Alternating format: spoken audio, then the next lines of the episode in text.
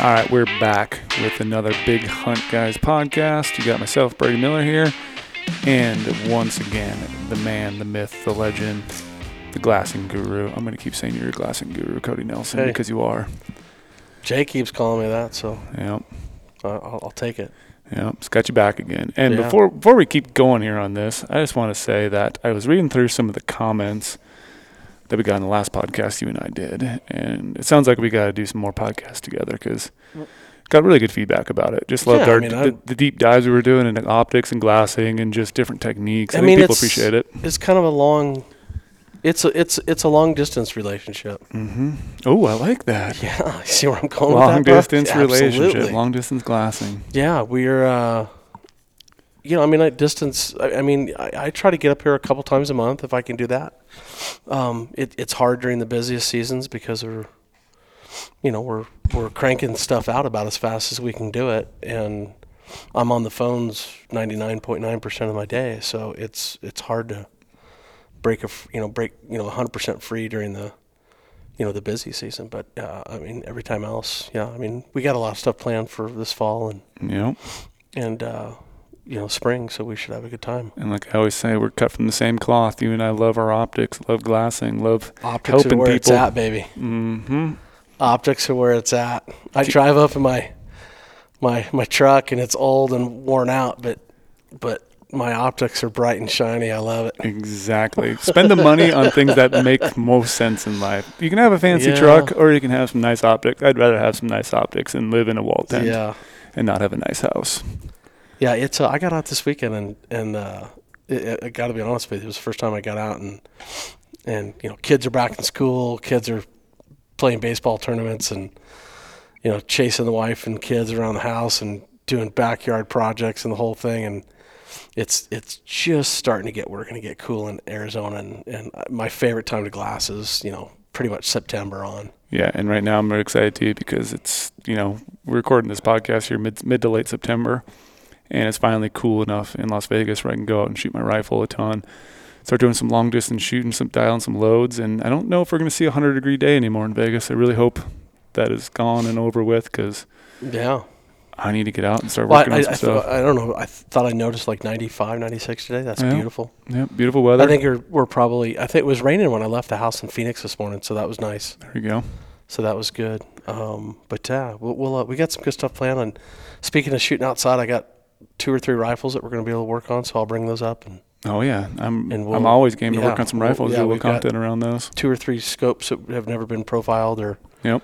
So we'll we'll have some fun with that too. So that'll be you know good upcoming stuff. But yeah, we've got lots of stuff that's new and kind of coming in the works, and I think people will be excited about what's coming. Yeah, and so before we dive into some of that, we want to uh, also help you guys put some gear in your hands. So if you guys been listening, you know we got the promo code podcast. So if you sign up for Insider and use promo code podcast, you're going to get 50 points back to the Go Hunt Gear Shop. So It's solid. what that's going to do for you right now is everyone needs hunting gear, right? Yep.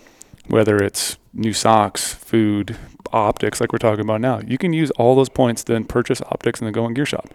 So get yourself Insider, use promo code podcast, get you our whole suite of Insider tools from the maps to Insider, you know, filtering 2.0, draw odds. It's like we are starting to all, it may seem crazy, but September, I'm starting to plan for 2023 already. Yep.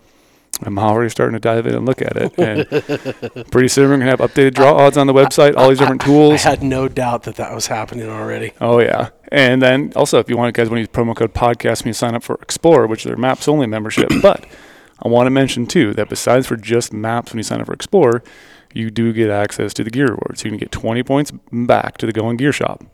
That is a huge value add when it comes to maps because if you just want maps, well, you can just have your maps in your hand, have them on the web.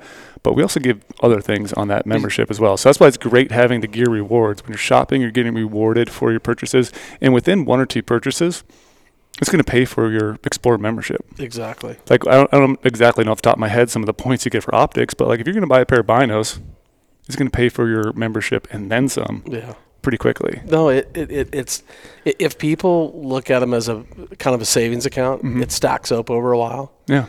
And I, I mean, I have guys that have saved up four or five hundred points, and you know they're able to go ahead and you know take care of a pretty good chunk of something. That's a good analogy. I don't think I've ever Yeah. ever used that one before as a savings account. Well, it, it just depends. You know, like how you you know there's different stores out there that you know dividends or however you want to yeah. phrase it, but if you if you just think about it, like I get a check from Costco every year, right? Mm-hmm. So why not?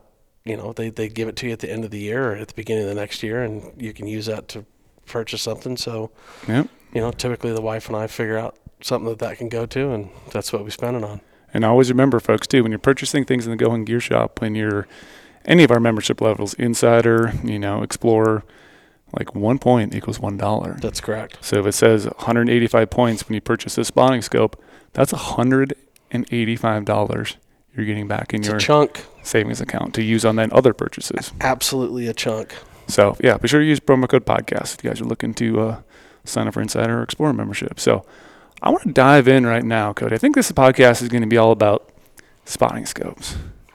Pretty much. One of our one of our favorite pieces of gear. Yeah, it's an. I, I think it's. If I had to, I, I say this all the time, but it, it, it's probably one of the most misunderstood and misused pieces of gear that you know that we have. Um, I don't, uh, and and what I mean by that is, is people people talk about it and they call me and they want a glass with a with you know a, a spotting scope, and I don't necessarily glass with a spotting scope for long periods of time. Yep. Um, I I might validate on whether a buck is a big buck or is the deer that I'm seeing is it is is it a buck or is it not a buck or is you know is it a doe or what is it? Mm-hmm. You know, is that whatever I see underneath that tree at shade at you know two miles is do I need to get a closer look or you know is that just a bunch So- of branches? like I look at it as a time saver, and you know, but but I glass with. You know, I hear you you use the term glass, but if I have a spotting scope on my tripod, with the exception of filming something or, or digiscoping, if I use a, a, a spotting scope more than ten or fifteen percent, I would say like like that's a that would be a lot.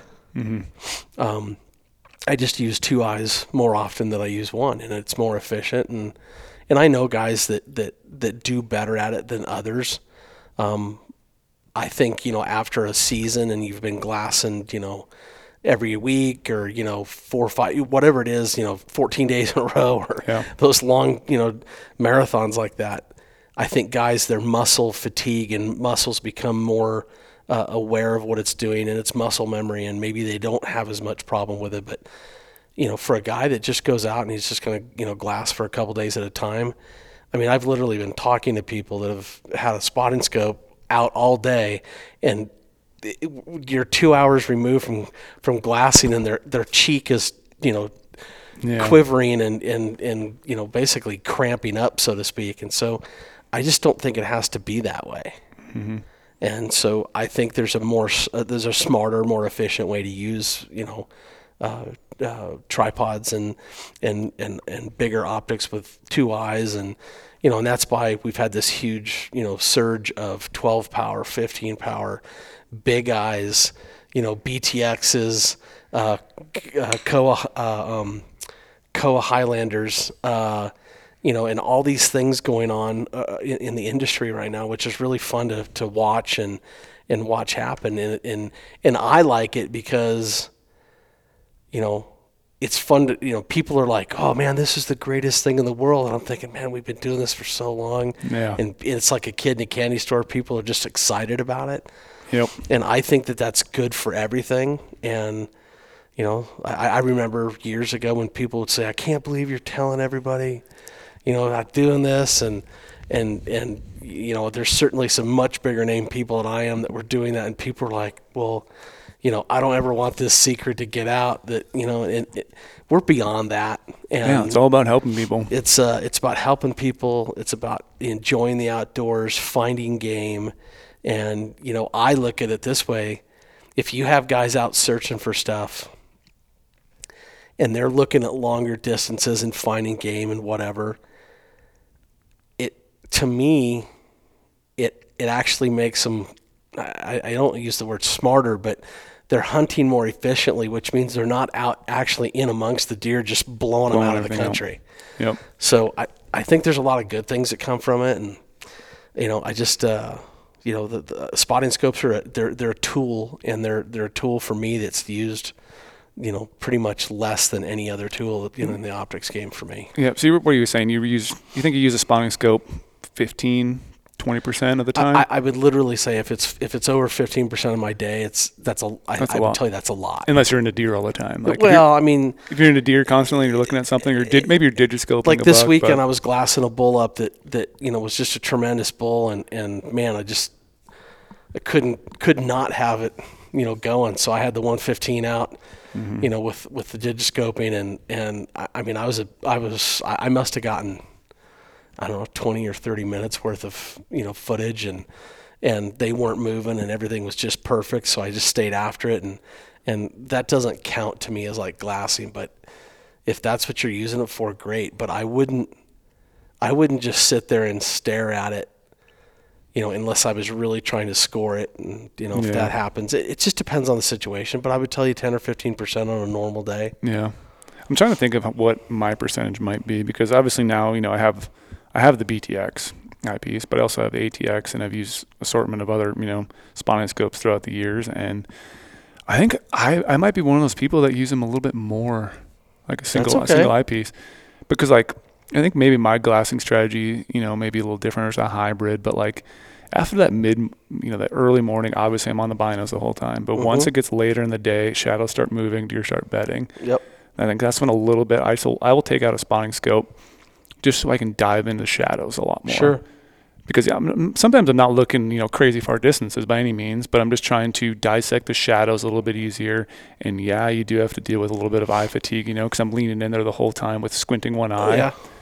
But I think it's just again, it's another tool in that toolkit. Like I'm just trying to overly analyze a patch of timber or some area that I know maybe a buck might be in. I'm trying to turn him up. Maybe I, maybe he didn't show up in that basin that morning. I'm trying to dig him out. I, I think that that, you know, again, it comes down to the situation. It comes down to, you know, what, when, where, how, and, and what you're seeing at the time. Yeah, is there if I'm if I'm looking at a whole you know strip of mountain and and and I and there's a patch up there that that I just can't really quite see the way I want it, and and I and I need more magnification. Sure, I, I'm not going to tell you that I don't ever take the spotting scope out and turn it up and, and Yeah. really focus on it. Um, but yeah, I mean, again, it's more for pointed specifics. Mm-hmm. Um, you know, and then obviously scoring or validation or whatever Yep. you're trying to do. It just it really just depends on where where you're at in the game. How do we determine? Um, is there an optimum objective, Both. an optimum size? Well, I mean, Because we have, we have so many options nowadays. 'Cause I know we, you- we have a couple options just sitting here in front of us right now. We're going to talk about in a little bit. But like, what do you think? Like, if I had just to pick one, I mean, Pick- look. maybe fir- just pick first of all, uh, up until recently, y- you know, four or five years ago, anyway, y- y- your choices were you know 80s and 85s. I Yeah. mean, that was uh, that was on the big side. Um, Kowa's been, you know, th- they've had the 88s for a while, but but you, you really didn't have all those options, right? So Yep. I mean, pretty much the the scope of choice that was the high end that everybody would go with would be, you know, like an FL. Um, uh, um, dialite or, or whatnot from Zeiss and, and or or the Swarovski STS ATS whichever you know 80 and those were kind of like considered you know like the big dogs know, well you know Swarovski comes out with the the you know the ATX or the ATX STX in the 95 and that kind of changed everything because not only did that change but it changed the power or the magnification. So you went you went from 20 to 60 to 30 to 70 yeah, well, I would tell people that, you know, before the Kowa, or I'm sorry, before the Swarovski and the and the Harpia, right? You really didn't have anything over that seven that 60 power range, and pretty much all the scopes. When you got to 60, it would kind of start to be like taper well, off a little bit. you'd want to back it off until Yeah. you got to, you know you got the picture back right and and so when I, I remember distinctly um, you know we had a guy in a shop and and he walked in and he kind of looked over his shoulder and he goes is it that good and I said to him you know very well known person in Phoenix and archery and I love him to death and he's just a super good dude and I said literally I said it will be it'll be the best thing over 50 power you've ever looked at yeah, There's just no doubt. And so that kind of I remember that and remember thinking to myself, God, how far in the power, you know, the magnification range can you go? And and really still get a quality picture. And and and you know, then you had the Harpia come out, and then you know you had uh, the you know Kowa came out with the 99 you know last year, and so you just there's so much more option as to what we used to have, Yeah. and and they're they're just they're amazing pieces of glasses of Yeah. glass now, and so. Um, so I, I guess the question is, you say optimum, and So- I would tell you that, like right now, I'm running an STX 85, Yep. and f- and and and I know that all of this is debatable. All of this is That's what I want- that's what I'm hoping- uh, it's you're all leading down the argue- answer I want it- you to lead it's, down. It's all depending on what a guy wants and how what he's doing for that day Yep. but I come to the I, I've, I've basically come to the fact of for me personal on a daily basis it's hard for me because I love digiscoping and I want the best images I can possibly get it's really hard for me to go below an 85 millimeter Yep.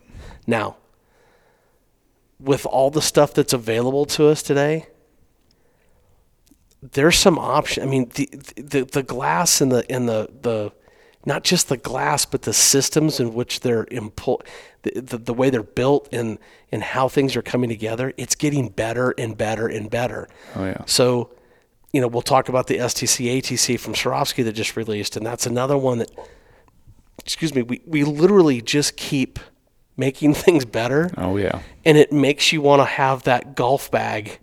I just wish we had the caddy to carry stuff, but Exactly. you, you end up wanting to have all that stuff, Brady. So, optimum There is none. to me, it comes back to I just always want the best exit pupil I can get, Yeah. and so are there days where I can envision myself with a set of twelve forty twos, you know, and a in a in a small spotter and running up the mountain and being able to look at a very specific canyon. And I'm I, I'm not gonna you know I'm not looking at mileage. I'm I'm looking at yards, right? So I, I think that there's there's just a time and a place for each of those tools. Yep. Um, and you know, there's some guys that are going to play that lightweight game all the time, and some guys are going to just go, you know what, I, I need the image. Yep. Yeah, it kind of depends on your use case, whether you're going crazy ultralight backpacking, maybe you're just gla- using a spotting scope glass from your truck, or you're you know driving around in a side by side ATV and doing short hikes from there. It probably just Well, and it comes down to budget too. I- I'll show you a video from this weekend, and I, I I'd have to go. I'll have to go back and use the the, the measuring on the maps and, and figure out exactly. But I was I was somewhere between well where the bull was and cows to where I was. It was somewhere between four and five hundred yards the whole time. And you have that on an uh, an STX 85, or I'm sorry, an STX. Uh, I had that on the the 115 and there's just no doubt in my mind you can't look at that video footage and go how does it get any better yeah. i mean i could see the points i could s- i mean the cheaters the waviness the blades uh, it, how does it get any better mm-hmm.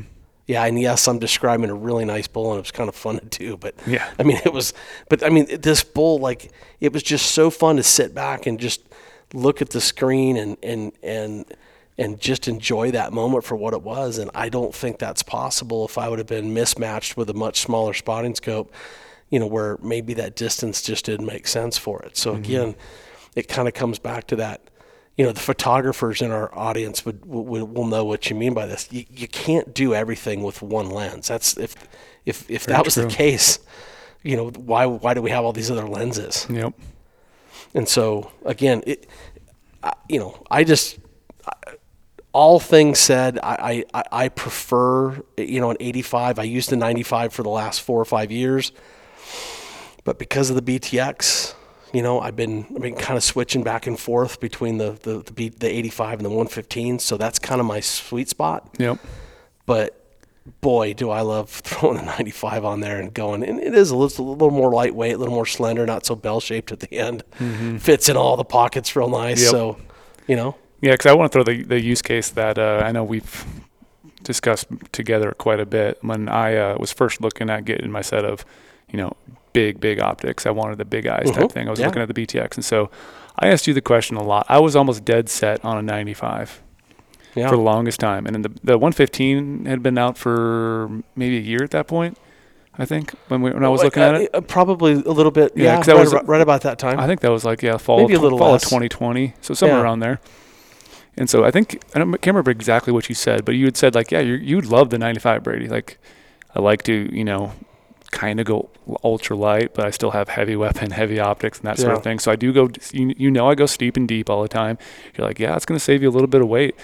He's like you're gonna you know the way you, your glassing style is you look early in the morning really far away late in the evening you're looking really far away as well and eventually you might wish you had that 115 with you it's like as long as you're willing to carry it like the benefit maybe for my style was going to outweigh the, the 95 and i started reconsidering a little bit and then since i've picked up the 115 obviously i borrowed you let me borrow your 95 for a full year so i was kind of working around trying to figure out what i liked and i am still to this day like ecstatic that I chose the 115 rather than going with the 95 right away. Because now it makes sense for me too, because I started big. This might not work for everyone else, but I have a 115 and I can always go lower. Where if I start, if I if I'm with a 95, I don't think I'd ever want to get an 85. So they're so similar to each other, and I won't ever want to get a 95 and a 115. But now I could get the 115 and maybe eventually get a 65. Well, th- this is the That whole. way I have th- the- th- this is the beauty of, of like the the the, the Kowa 55 series, or Swarovski just released the the STCs. Yep. That's the discussion I'm with, leaning with, with a 56, right? So now I've I've kind of covered all my bases. I I don't have the 65. Yep. Right, and so now I've I'm, I'm basically 85 to 115. I'm covered, Yep. and yes, I still have the 95, and it gets. I, will be honest, it gets less use Yeah. but it did go on Brando's hunting. Yeah. And, uh, you know, that was kind of fun. So, you know, fun stories. I don't know if we're supposed to talk about that now. Oh, no, not, he killed- he killed a you know, great bull. No, it's a, it's a good deal. It's a great bull, and, and he should be happy. And, and, you know, Porter and those guys getting to use the, the, the BTX and, and, you know, that country that, you know, the glassing was just tremendous. Mm-hmm. And, but you, you do, you cover 115 to 85 Yep. and then n- now I have every reason, you know, just to be st- completely ecstatic about this this 56 millimeter Yep. because now it really does. It, it is in the lightweight. It is usable power. It you know it doesn't fall off. It, it- you know everything is good to go. Yeah, let's talk And- about and- that real quick. So it's the new ATC and the STC in 17 to 40 by 56, right? Yeah, 17 to 40 by 56. So Swarovski released, um, which I have been asking, begging anybody that would listen. I have been wanting just the best of the best uh, compact spotter. Yeah.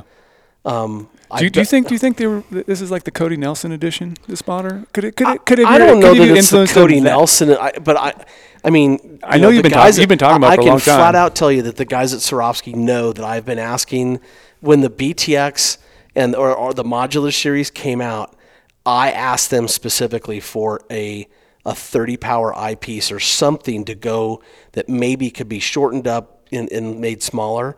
And they're like, well, yeah, but we got these new. And I'm like. Yeah, exactly. but yeah, but I look at that 65 and can we make you know, I was like, what can we make other parts for? Mm-hmm. Like, can we just add a small, like, fixed eyepiece to this? Yep. And so, you know, when, when, when I was doing that, the, um, yeah, my goal was always to have a compact spotter. Um, I've, I've owned, and I still own a 25 to 50 Leupold, uh, gold ring. I mean, it's it's that big, but I mean, look, you got a two it's a two millimeter exit pupil. The has it done pretty good for what I wanted it to? Sure, it does, but it it's not the glass that we see in optics today. Mm-hmm. Um, I owned a 12 by 40 by 60 when that first came out. You know, now they have an HD version of that, so everything just kind of keeps getting better. And and I always wanted just that ultimate compact that you know like just a ridge runner man that you could run up to a place look what you need to do use your your binos first you know get good footage of something and and and i i think the backpacking guys are literally going to go crazy over this Yep.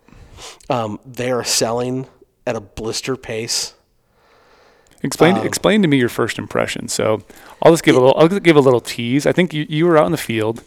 You had mentioned to me a few days before, like, hey, there's gonna be something cool coming out. You can't, can't tell you anything yet, Brady.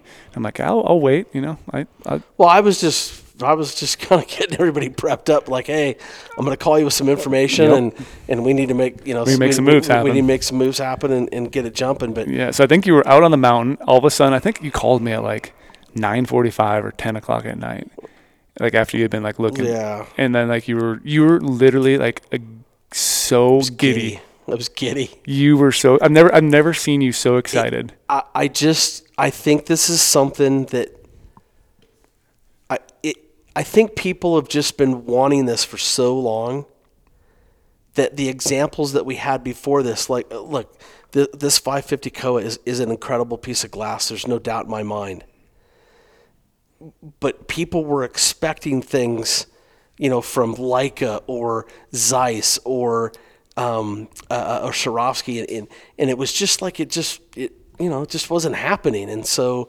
you know you you anticipate and you want something for so long um, like I'll give you kind of a little bit of a history of that. So you, have that 12 to 40 and and I'll never forget when when Swarovski had you know, when I first like f- saw the first 65 millimeter, I was like, oh, that, you know, that, and and so for the longest time, I thought that that was kind of the best, you know, of the of the smaller spotters, and the one that the, that I was really disappointed that they got rid of was when Leica quit making the 62 millimeter. And so there's there's just been all these examples of just awesome spotters that we you know could have been used to to build and and kind of keep going on that subject. And and I just I I just was hoping and praying for you know um but that glass it I mean it's like an EL Swarovision in a self-contained the, the eyepiece is not components. You know it's 11 or I'm sorry a 17 to 40 and it's 56 millimeter. Um I, I think it's just been made to be as efficient inside as possible because you're not putting two pieces of glass together. So right there, you the two filter pieces that are on the outside that are protecting. Yeah. You know, when you take these Take these off. Yeah. those aren't. They're they're gone. So, so that means you instantly get a little bit brighter or, or more I- detail, probably. I, I think what it both. means is is you're just getting more efficient. You know, there's not as many things to pass through that Yep. you know, I don't know the correct name for that, but I think of of of uh, friction loss, but it's it's not friction. But the the fact is, is it's just got an easier path, and so I was just I was blown away by that piece of glass. It was it was the edge to edge quality was clear, um, really super you know good field of view at, at, at I think it's a 186 foot field of view. Um, you know, at the at the 17 power, and I think it jumps down to 108. You know, at the 40 power. But what I was most amazed with was is that when you turned it up to 40 power, there there there wasn't the fall off in some of the the other spotters, you know, that I've used over the years. Yep. I'm, I'm sorry, it's just it, it just is what it is. So I've always thought that when you get when you get below a two millimeter exit pupil, you're going against your your, you know what what's normal and your what you want. You want as big as exit pupil as you can. Well, when when that happened, I was just like, man, this thing just doesn't disappoint, and and I was really kind of searching, like where where does the edge to edge get compromised? Where does the and it just doesn't, and and I mean, I think pe- there's going to be some people that just when they get it out in the field, it's going to answer all the prayer. The backpackers are going to go absolutely crazy over it. Yeah. I wish we still had one here in the in the office right now, so we could show you guys who are watching this on They're uh, working on YouTube. and I had to I had one for a week and I had to give it up and because it's there's just not that many to go around right Yeah. now but I, when when I first looked through it, so I, I wanted to take it outside and just get like, it's it's hard, it was hard for me to describe like that first feeling, but all I kept thinking about this was like I think I said on, on we released a I don't know what it was Instagram reel or something like that, but I was like this is a game changer. Like instantly, I was just like it brings a Yeah. smile to your face when you look through it and you're like, oh my gosh, and you go from 17 power and you go to 40 power and it's still crystal clear the whole way. And we're I was looking in the Vegas heat during the late afternoon. There's all these mirages out, and it was like cutting it down. I wasn't like glassing super far with it because you know I was just at the office here, Right. but like I was looking at the detail in the trees. I was looking at the edge to edge, like you said. I could see all the little leaves moving around. I could see all the little details, and it was just super crisp. And it almost reminds me of looking through like NL Pures. Well, I mean, and essentially that They're mean, like NL. uh, it- it- you know, look, the peer. I mean, there's a couple things different in the way that they've done that with the peers, but that's why I said the the the EL Swarovision because mm-hmm. I think that's what it's most closely related to. yep. I mean, I, you know, I, I think we'd have to break it down with the swirl guys to get all the the you know intricate Yeah. secrets out there, but I, I think that's what it is. Yeah, and it's such it's so compact, such a lightweight option. Like And you and you and by the way, you like the you like the the the angled. I love an angled, yeah. Okay, all right. And I like too how it just breaks it down, makes it seem like it's a little bit smaller. I'm, I'm not sure exactly what the two measurements were off the top of my head right now, but Well, I, I, I can't say this. The angled, I think will will for for the guys that are using a, a, a variety of different, I'll say weighted heads. Mm-hmm. If you're using ultra lightweights, I think the angled, you know, might just you know unless you've got a plate system that will allow for a little bit of of forward or, or aft, you Oh, know, yeah. Yep. um, I think that the angled's going to balance out really nice. Mm-hmm. Even though you know, um, I you know, I pref- me I prefer the straights, but um, and again, that's another arguable thing. Yeah. We can we can go down that rabbit hole too. But um, but it, and I don't want anybody to get the. I, look, I've used a lot of good glass over the years. I mean, some some stuff that, you know, like I always think back to like the the Minox, you know, eleven to thirty threes, and Yeah. you know, and those were those those were good pieces of glass back in the day, and they were better than what we had been using for small stuff. Um, I, I don't want anybody to think that I'm just like saying, oh, well, you know, everything else is trash and this is because it's not true. Um, like this piece of glass sitting in front of us, th- there is no doubt in my mind that it's worth the the the the, the seventeen ninety nine that it is, and and and I've used those and taken those out and had a had a wonderful experience with them, and hence that's why we've got we're now a co dealer. yeah, So you know that if if I didn't believe, but what what I'm trying to provide for people is a choice. yeah. We're just providing more options. Like and and you know we didn't have those choices you know way back when. Mm-hmm. And some of them, you know, there's people that t- today don't know who Kowa is. Yep. And so, you know, I, I, I but again, I, I, there are good pieces at good price points, and, and I think it, it goes back to my, my pillars of, of glassing, or you know, buy the best glass you can afford, put it on a tripod, and and slow down and be methodical when you glass. If you'll do mm-hmm. those three things, I promise you'll find more game. Yep. And and and this, all these different choices and all these things that we have now. I'm just elated the fact that we have you know these kind of choices in the in the in the compact spotter world. Yep. What do you think it's going to do to like uh like 65 millimeter sales? You know, think it- people are going to more lean towards one or the other now, or it, it's okay, well the modular series. I don't think it's going to hurt yeah, because guys, you know, if you're invested in that and you're in that, I mean, look, it, you know, the only thing that's going to be different is is that the 65 uh, like STX or ATX on that end, it's still a, a lot heavier. yeah, So, you know, I, I, I don't know that it's going to cannibalize it. Hmm. Um, I think that, you know, it, it, it I think what it's going to do is it's going to make room for others. yeah, So rather, you know, they just, I mean, I, I have no knowledge of this, but like I saw that piece and I'm like, well, okay, well, I love the modular for what it does, but does the 65 or the older 80s, do they keep getting better when you make them so that they're in teg- they're not, well, they're in one unit as opposed to an eyepiece and a, in a body. So like I started thinking like, oh, well, you know, how can we make these better? gotcha. And again, it comes down to me, like, you know, I don't know what Swarovski's doing or thinking in this regard, but it, you know, if they're thinking, hey, we get to cut down the line, I'm like, no, no, no, make it more, Yeah. give us more choices so that we have more, you know, like the the golfers want more club, you know, faces Exactly. and pitches and you know whatever. I don't care. I just want more choice. So I want to be more exacting with whatever purpose, you know, that we're, we're whatever job you're doing or whatever you're glassing that day. I want the ability to take stuff out and do that. Mm-hmm. You know, and and I don't know. I'm, I'm just excited about it. I, it- it- My reaction, Brady, was just that. It was, it was, it was pretty awesome. And, and I don't know if, if everybody's seen it, but there's a cradle on the bottom of it, kind of like a, it looks like a shell, but it, you know, you see him hand holding it in the, in the, in the Yeah, if you go on their website and their ads are hand and what holding it. that's meant to do is, is it, it's meant to either be laid on a pack or into a sandbag or whatever, and you're still able to turn the focus wheel without, without, you know, having it like lift off or, Oh, or move. Yep. So, um, I don't know. Have you ever seen like the old pictures from the from the old like Alaska days when the when the when the cowboys, you know, or the guides are, are laying their spotting scope in the in the crease of their hat? Oh yeah.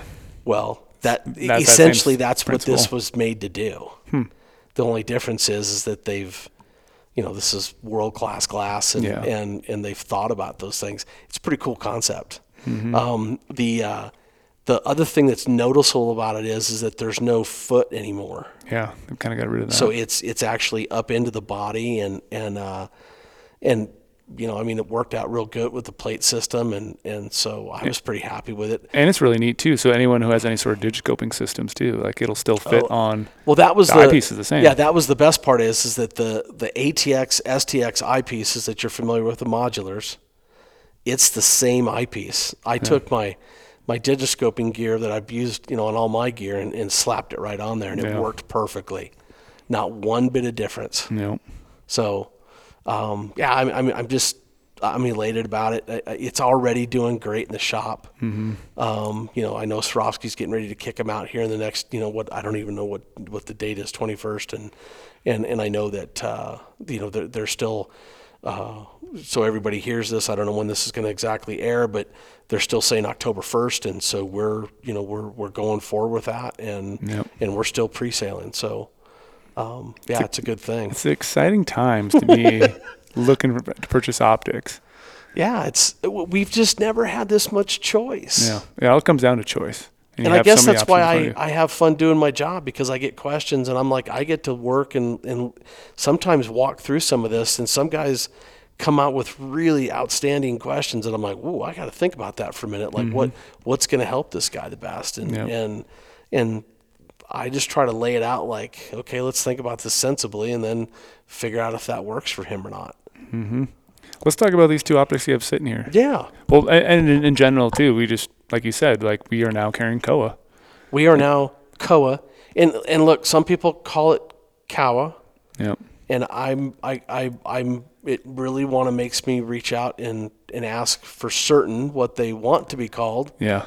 Uh, It's like we were saying off air. It's kind of like the coos deer the, cows the coos deer. deer cows deer thing, and, and look, I'm from Arizona. I've been hunting coos deer a long time, and you can tell by the way I say it. I I don't know. I, I just can't. It's just hard to say cows deer. I know I don't want to be disrespectful to Sir Elliot, you know, cows, but I, it's just coos deer. It just kind of separates them from the, you know, from the from the from the groups, I guess. But but yeah, so Kowa. Uh, I've always called them Kowa. I've never been corrected. I don't think anybody's ever corrected me Yeah. um, we uh, they are now live on the site. Um, we are carrying pretty much the full line of of Kowa spotting scopes uh, and Highlanders. Um, and if nobody's familiar with the Highlander series, it is a as honestly, it's for stargazing, and they're angled and they're a twin spotter and they're they're uh, they're built in its own body. Uh, it's about 13 pounds. So you're saying if there's mule deer on the moon right now, I'll be able to find them? pretty part near. They're they're 32 by they're they're a 32 by 82 uh, FL um, glass, and they they really are quite amazing. Um, individual focus eyepieces meant to be used on a super high or, or a, a heavy tripod. Yep. Um, ultra long glassing. I- can't say a bad thing about them because I've used them extensively. Enjoy them, you know, beyond all get out.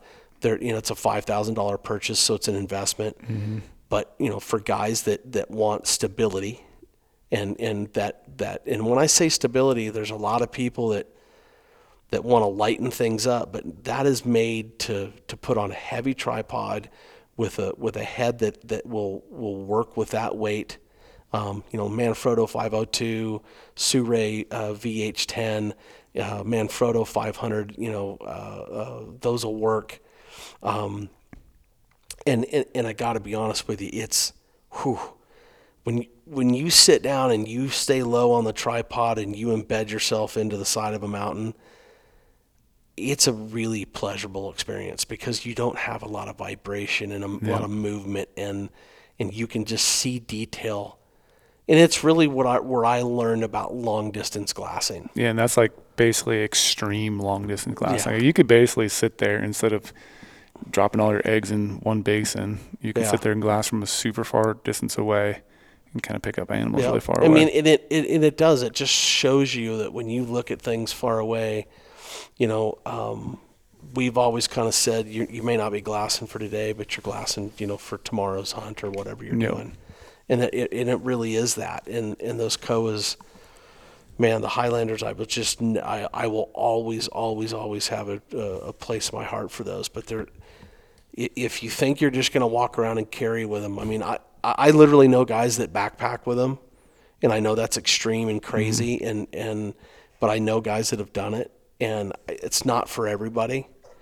Um, but there are guys that have done it, and they take them in and they, they sit on high, you know, mountain points, and they can see for ridiculous distances, and those guys have done and been very successful with that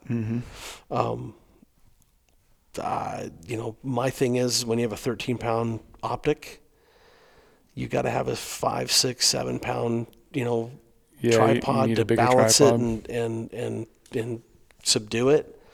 Um, I like it, you know, out of the truck and, and, you know, within a, a reasonable distance anyway. But, you know, that was, you know, you had the Docter Optics back in the day, and you know the 30 by 80s and the, Yep, the I remember 40 looking by through 80 those. super wide angle. You know, you have all these different stuff out there, and and um, you know those the co's were always looked at as like, hey, those those are as good as it gets, and they were. And Yeah. they, well, they still are. Yep, I, I So- looked through those a couple years ago looking for deer, and I was blown away with what you could see with them. And again, I had a heavy tripod.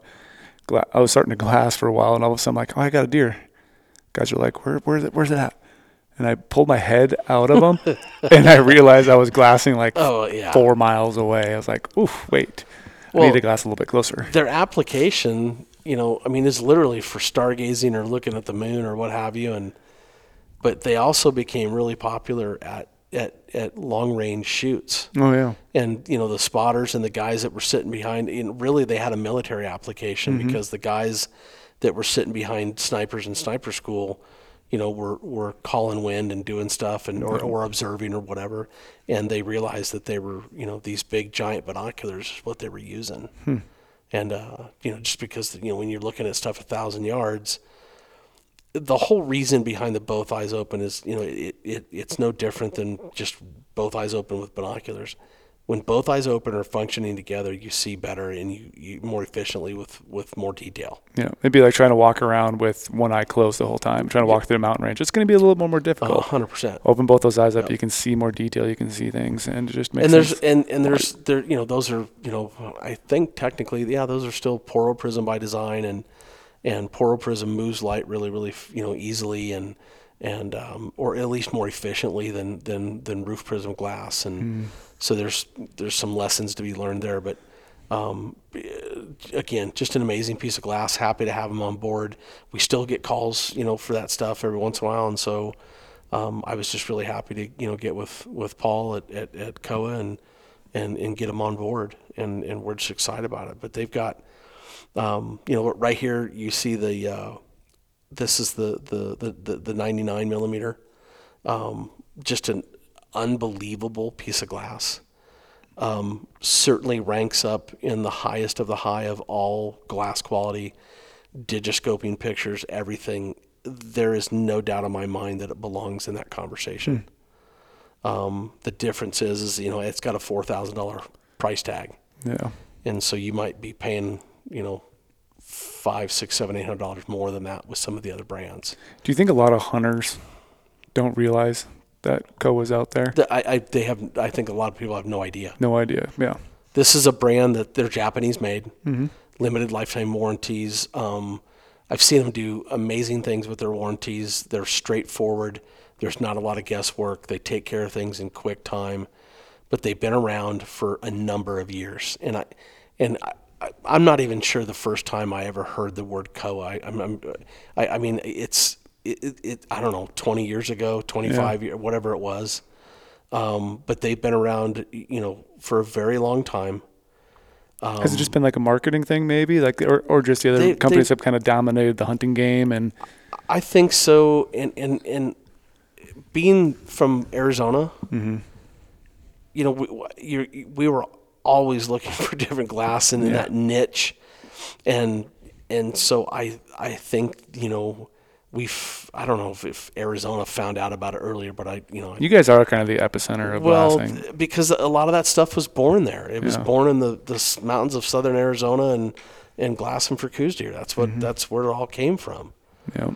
and and those you know those guys were pioneers and doing stuff that no you know i mean I, again I, I talk about it but seeing Duwane Adams sitting you know on perched up on a rock face with just a crappy old tripod Yeah. and, and instead of you know uh, back in the day they were probably 15 to 1800 bucks but that you know those were in the the, the, the later 80s and and people were doing that mm-hmm.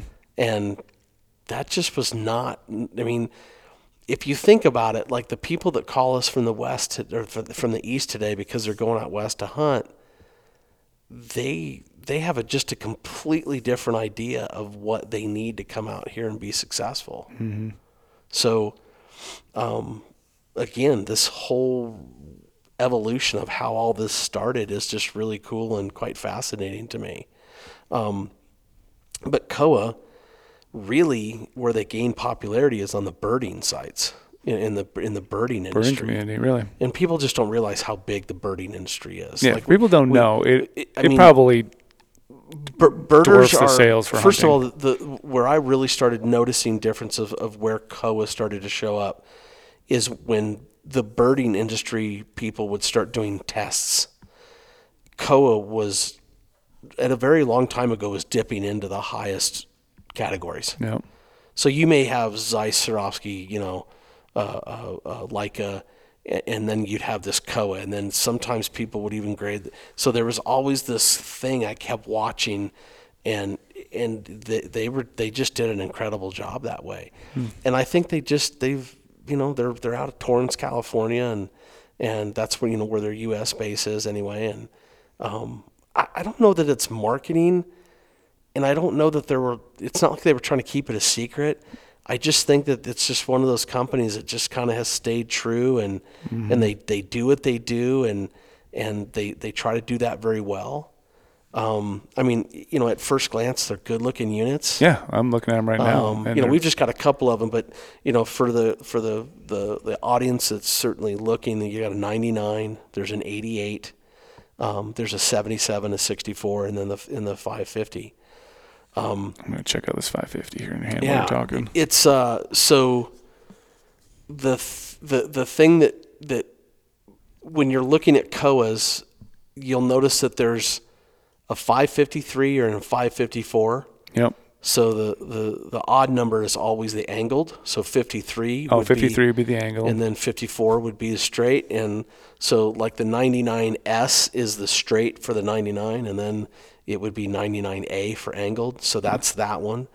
But these are all 553 554s and then there's a 663 uh, and a 664 a 773 and a 774 and then an 8 uh, 883 and an 884 so that's the difference in why the, the, the difference in numbers.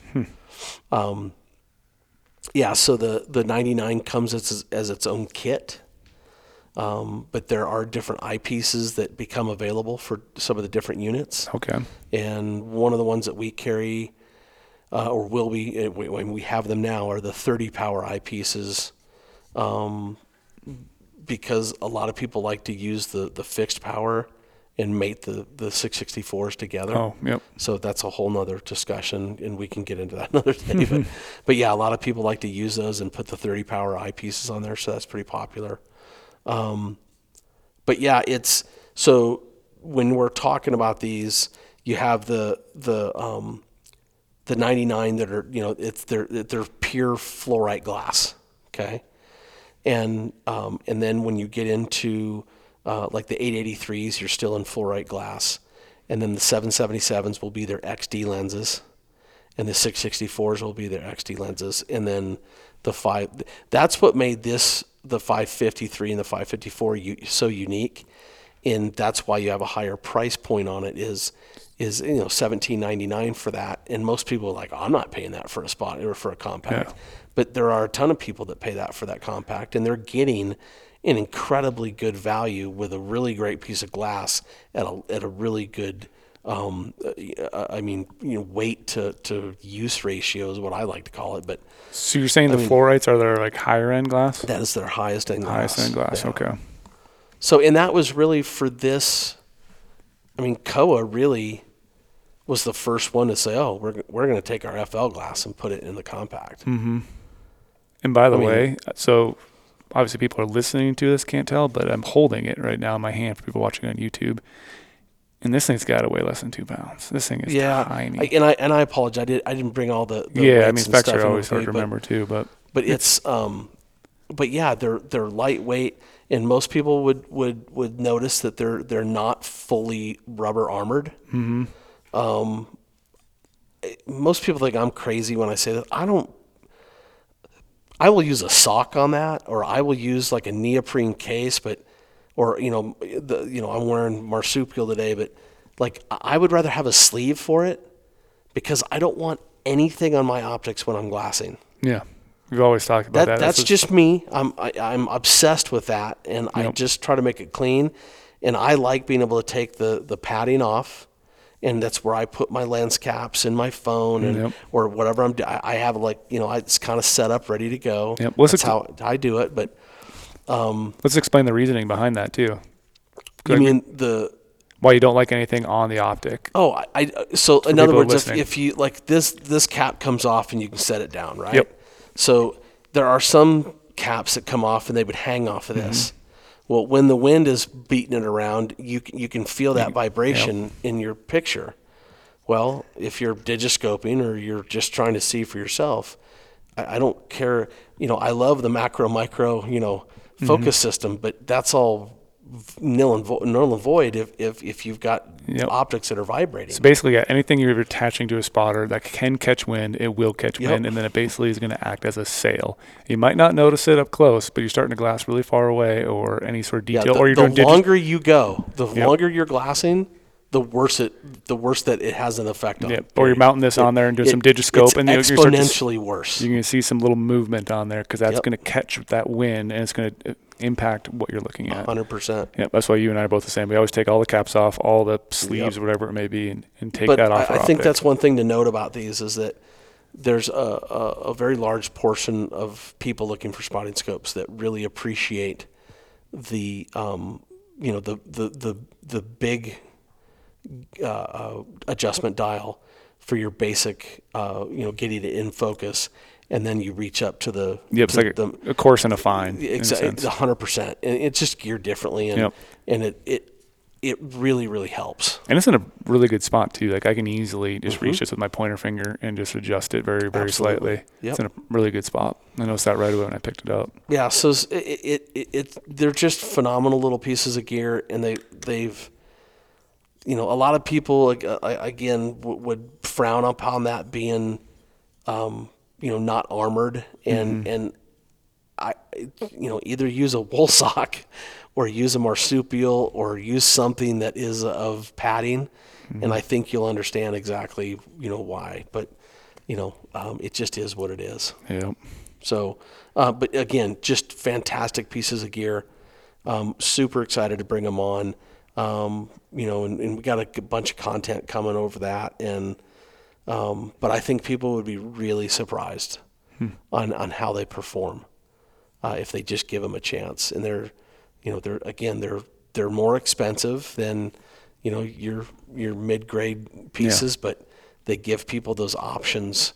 You know that you know they can get into that you know fifteen hundred and they can go up if they want to do, and um, yeah, I mean it's it, it's a pretty interesting, pretty interesting company and and uh, and I'm just happy that Go Hunt's going to be part of the you know you know helping kind of bring them along. Yeah, that's why. I've, I've actually physically been selling them since 2010. uh You know, and, and obviously my time here, we you know we there's kind of been this really cool resurgence of, of glass and, and certain things, and so this is one of those reasons.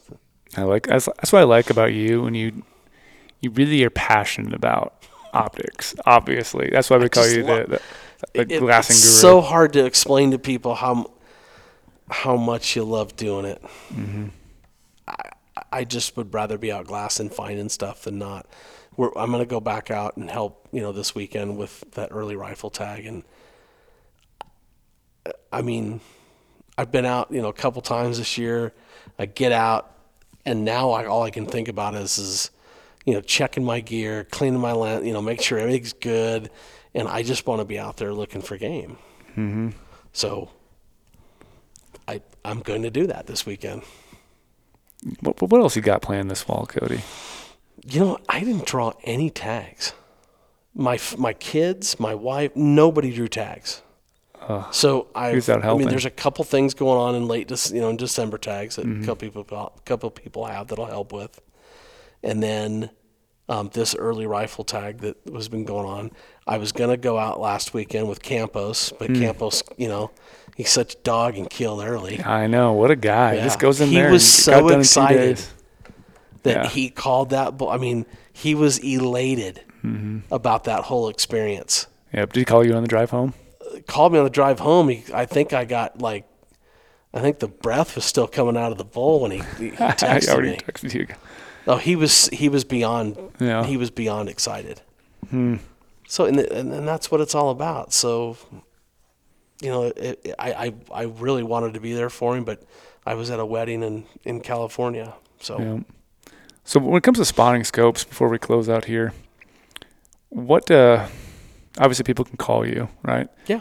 And if if they do you would you rather have them be do a little bit of research ahead of time, or say I could call you up, say I'm from I don't know somewhere in the East Coast, be like, hey Cody, I'm looking at a spotting scope. I don't know nothing about it. You'll you'll break down pretty much whatever they want to know if they just call you. They don't have to say like, oh, I'm already looking at this brand or this size. And you'll kind of just walk them through what you'll ask them probably certain questions like what's their use case. I think they what- should do whatever whatever's comfortable for them. if they feel like they want to take a look around, please take a look around. Know some products that you're familiar with or that interest you. mm-hmm. And and and and, and the, the thing I would say is, if you're going to call, just really kind of understand how it is you want to hunt, Mm-hmm. and maybe understand how it is you're going to hunt where you're going to go visit. Or, Yeah. um, I think that's really the the. I mean, that's really what people need to do is is pay attention to what what they're about to embark upon. What what are they getting into? Yeah. Do, Um, especially like, do they need a spotting scope at this time in their career? Like, would you say everyone needs a spotting scope, or is it something you could just add later, or is it going to help you I mean, maybe on your look, first time? as the guy who's been, you know, like, yes, I think everybody needs a know, spotting yeah. scope, but, um, but I would rather have a guy, and, and if he calls me and he, and let's just say he's got like a pair of eight by thirty-two, or Mm-hmm. let's say they're compacts or something, and he's going to come out west. At the very least, like, hey, let's help you get those on a tripod so that you can, you know, create a better distance and Mm-hmm. feel you know you you've got something to work with that'll help you extend the the, the in, with so that this isn't just always about making money, right? mm-hmm.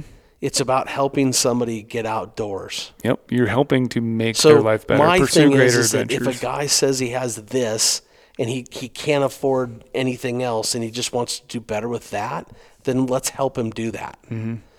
But if a guy says that he, you know, he's willing to spend or do like, you know, I got a couple texts this morning that were like, hey, you know, I got got like a thousand bucks. Like, you know, where, where's the best? Do I get like a, you know, do I get a a, a a lesser bino and a lesser spotter and have two? Or you know, I would say I would buy the best binocular you can, buy a good tripod and a way to mount them, and you're good. I I would rather do that mm-hmm. than than split the difference. I think you're way more valuable with with the binos. Mm-hmm. But again, I'm just one guy with an opinion on how those things should go, and um, I just think that people would be a lot. I think their money would be better spent if they, they bought a really good binocular, learned to put that on a tripod, and, and really learned to, to glass. I think they I think they'd figure out real quick that it was a really really, you know, good use uh, of their money. Yeah. What's what's your opinion on carrying spotting scopes in a backpack? Do you always want to have some sort of sleeve like a marsupial, or do you feel comfortable like taking the spotter Um, on the table right now, maybe putting it in your backpack, putting some clothes around it, or do you feel like since you are spending some money, should try to protect this, I've or even those guys who put the tripod on the outside of their backpack and have that spotter always attached right there and they're hiking yeah, around? I got to What do you do? You, do you frown on any of that Per- stuff? Personally, uh, that's never going to happen with me. you always try to put it in your backpack. It will always be in my backpack. Even if you're may- maybe say you're moving only 500 yards, you would probably take that spotter off that tripod and put it. typically, yeah. yeah. I mean, and, I mean, if it's that short a walk, I might even just have it in my own hand. But Mm-hmm. the the I just the accidents and the things that when you've stood on the counter and helped people for so many years, Yeah. I would just just take it off, put it in your pack for five minutes. Mm-hmm. It's okay. You're not going to miss anything. You know. Now there are guys that you know they might sling it over the shoulder and set it up, boom. You know, stand and look. But you know, and and and, I'm sure that works too. But I've also helped those guys replace optics too. It's always scared me because I, I was the guy back in the day too who would I would move glassing spots or whatever, or just carry that tripod, throw that spotter, rest it on my shoulder as I'm as I'm hiking or whatever. But it just Yeah. makes me nervous in my head that if when I throw that on my shoulder, did I accidentally loose, loosen that plate or the, the the head that's holding the plate, and all of a sudden that spotter's going to fall off and smash the, ground. The ground. interesting thing is, is that so I've had people tell me, "Oh, well, I, I put it on my backpack, Mm-hmm. and I my the spot the the tripod is is compacted, Yep. the spotter is visible and on the outside, Mm-hmm. and I, I'm just going to be honest with you. If if you're going on a 20 mile backpack hike, or whatever it is you're doing, Yep. I, I don't care what, the, and you're relying on that piece of gear. I am not. I, I because what if you fall? What if you exactly. like? I would just branch. rather take those things and put them somewhere where they're a little bit more patterned and just not so exposed. Mm-hmm. So if you you know maybe you want to carry them that way when you've made camp and lightened up and you want to smart you quick. I, I understand. I get Yeah. it. Everybody's and, and this is why this They can kinda do what they wanna do. They can kind of do what they want to do. I'm just saying. You're s- I, I've replaced a lot of stuff that way for guys. Yeah. Yeah, I'm I'm the guy mean, who now hey, has to put it in my backpack. I know one guy that's literally replaced three. I'm sorry, two sets of binos because he did the same thing twice, and those binos have never been found. No. So I don't care whether spotting scope, binos, whatever. You know, I mean, I, the the I've been driving through a unit and you, you blow by somebody on a, you know, on a, a quad or something, and to see a you know a two thousand dollar pair of 15s, like on the on the on the tripod, Yeah. and then just bouncing. bouncing, Oh, just and you're just like, and they're just eating dust. Yeah, I've seen guys do that with spotting scopes. How they leave them attached to their backpack, put the backpack on the front of their quad, and it's strapped in, but they're just driving. That's just Oh, bouncing, yeah, and then it just- eventually moves over, starts hitting that rail, starts Oh, banging yeah. on the ATV rack. None of it's good. Yeah. So I would just say that I mean, look, whether it's a neoprene sleeve, whether it's a uh, uh, like like a, a I always you know bring up a winter sock Yeah. because of their. I mean, I like that idea because they're first of all, you can always pair it with another one.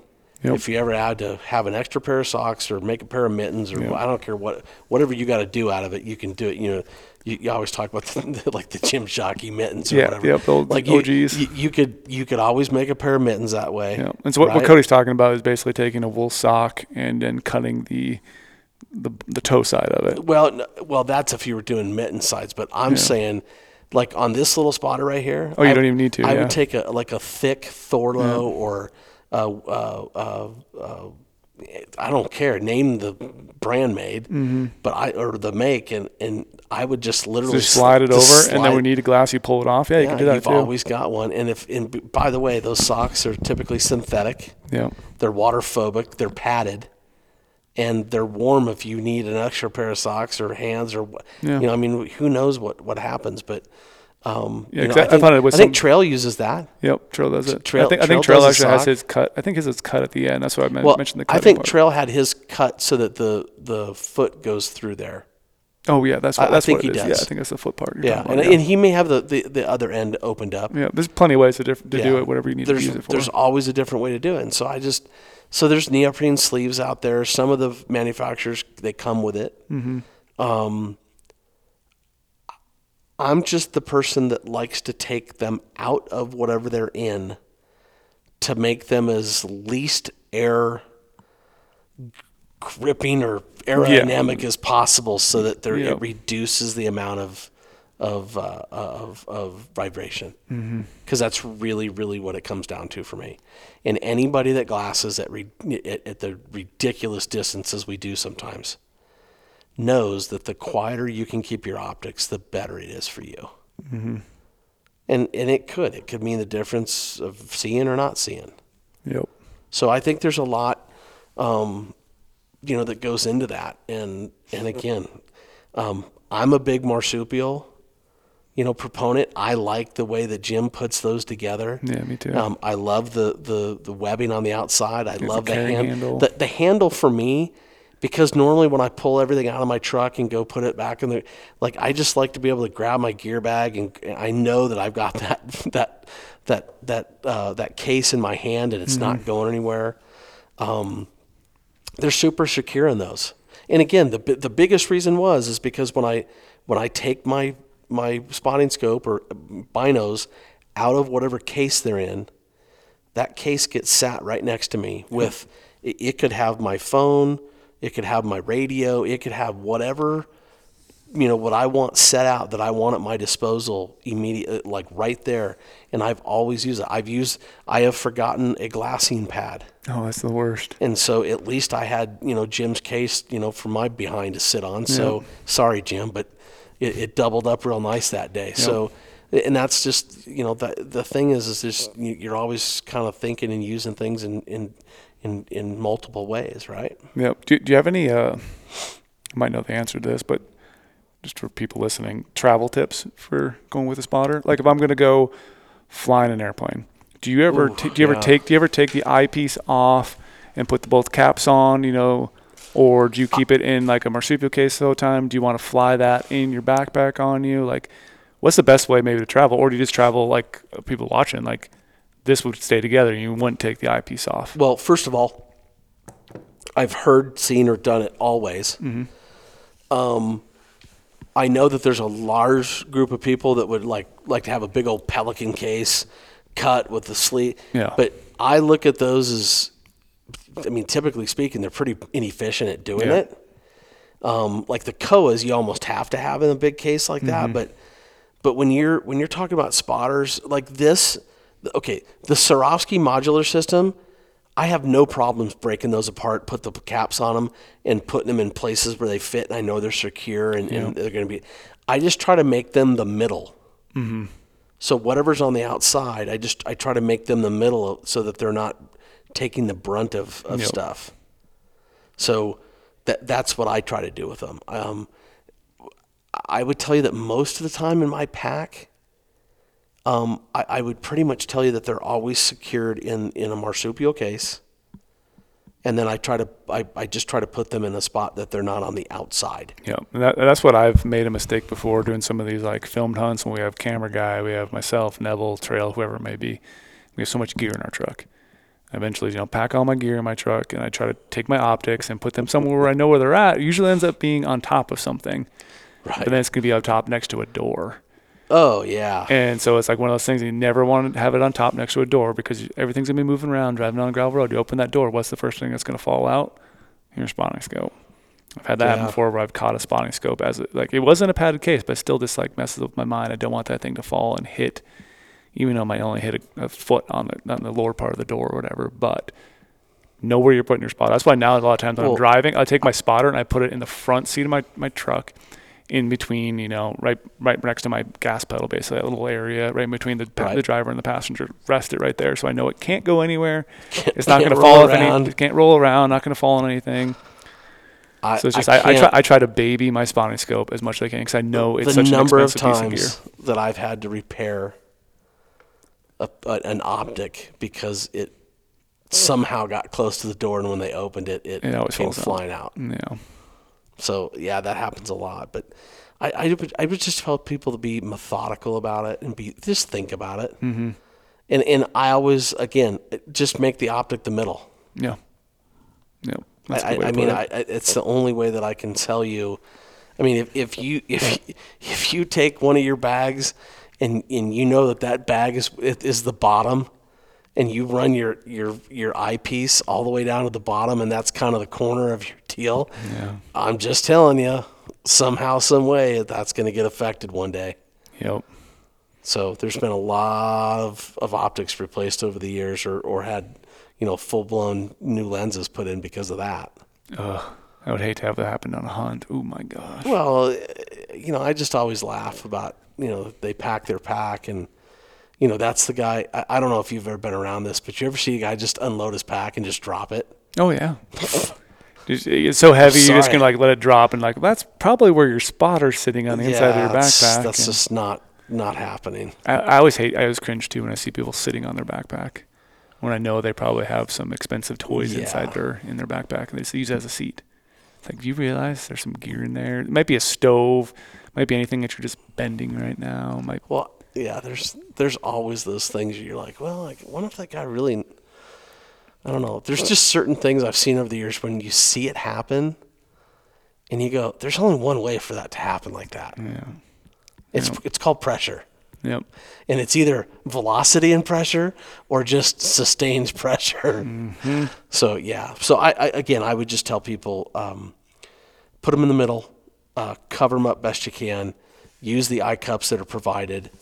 Uh, you know, those are generally speaking, you know, just golden rule. Kind Yeah. of take care of it. Yeah. You know, a little bit of uh, prevention is is uh, goes a long way. I always think too, like some people I think overlook it, but maybe it's just me because I have I deal with camera lenses a lot too. But like even on like the Right. modular systems when you're changing lenses back and forth or changing objective on the other side, like even the way you open up said spotter to put an eyepiece on or Right. change an objective, like that all matters too. Like don't be pointing that sucker in the wind.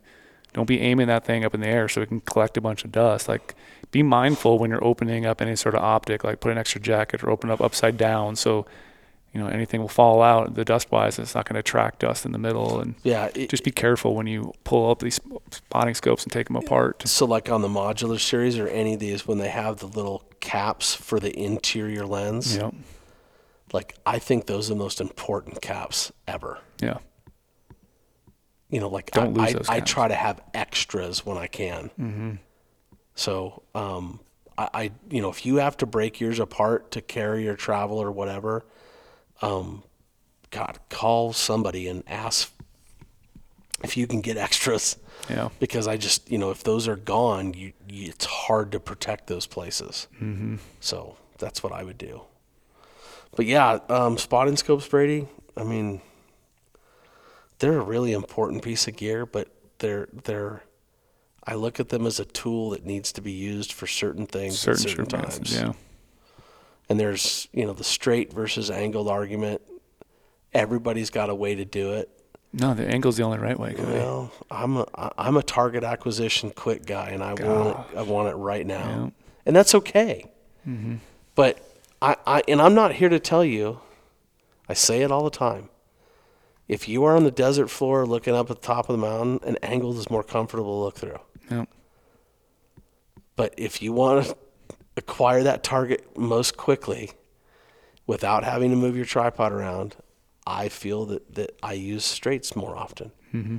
But you know, you may be a guy that that you know sits on the top of the mountain and wants to turn the you know for people that don't know what I'm saying is is that normally you'd be like this, but you know you can turn this and Yeah, this one's harder. Which by the way, we have the ASIAC piece that's new that's going to be on here that allows you to turn this. I don't know if you knew that or not, oh but cody yeah, jeez. buddy, like a little nugget right there. dropping huh? knowledge bombs on Yeah, so so ASIAC, um, uh, uh, Rydell made a piece for this that allows you to turn this.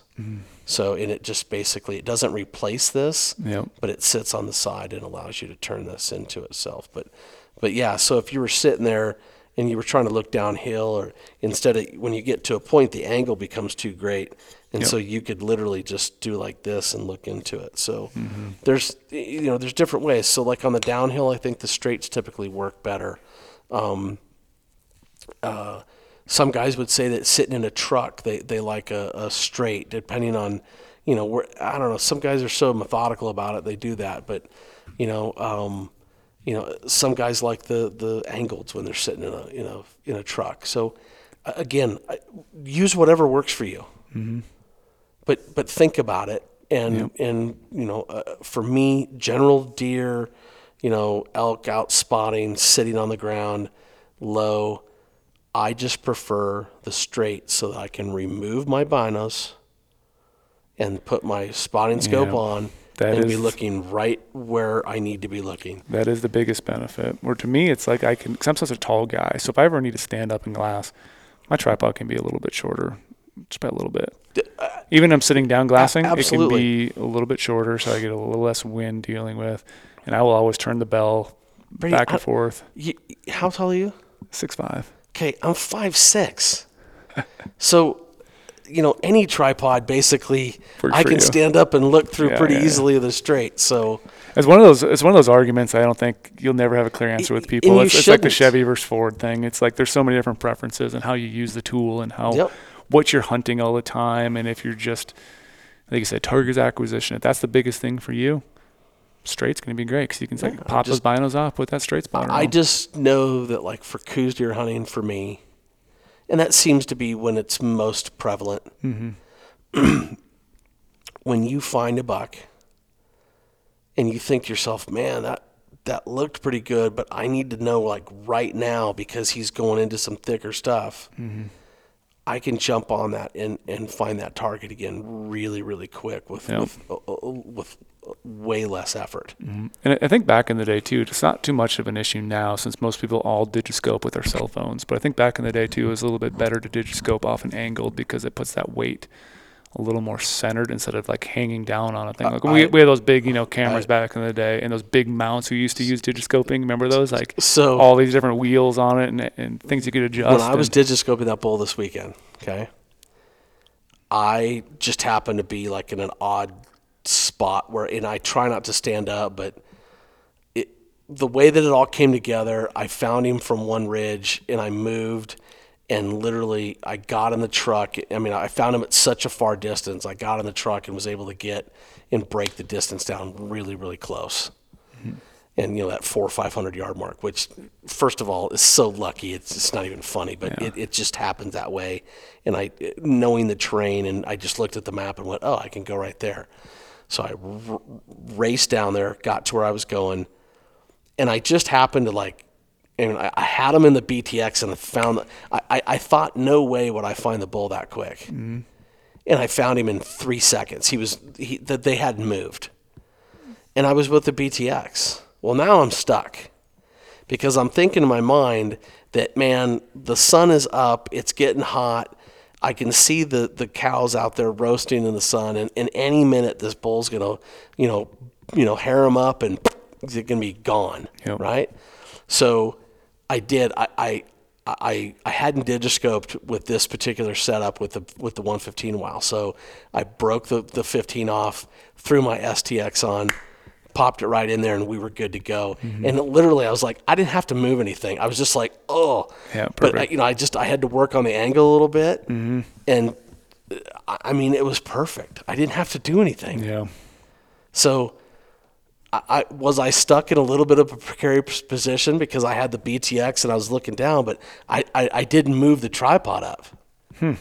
because the beat. I mean, if you think about it, the BTX was angled and I kept, yeah, yeah. I kept it see what you're saying straight. So when I broke that off and I put the straight on, but I still, right still there. didn't have to move it. Yep. For that so case, I was like, really okay, so that worked out pretty like luckily. Yep. So, but yeah, I ended up getting quite a bit of footage off that, and just I got I don't know why I just got lucky that day. Okay. Let's let's talk about one thing I don't think people realize too about spotting scopes is the uh, the lens shade. Oh yeah, that's The lens shade. You know- when, when would you use that, and when would you not use that? And what's the, what's the purpose when of you're that?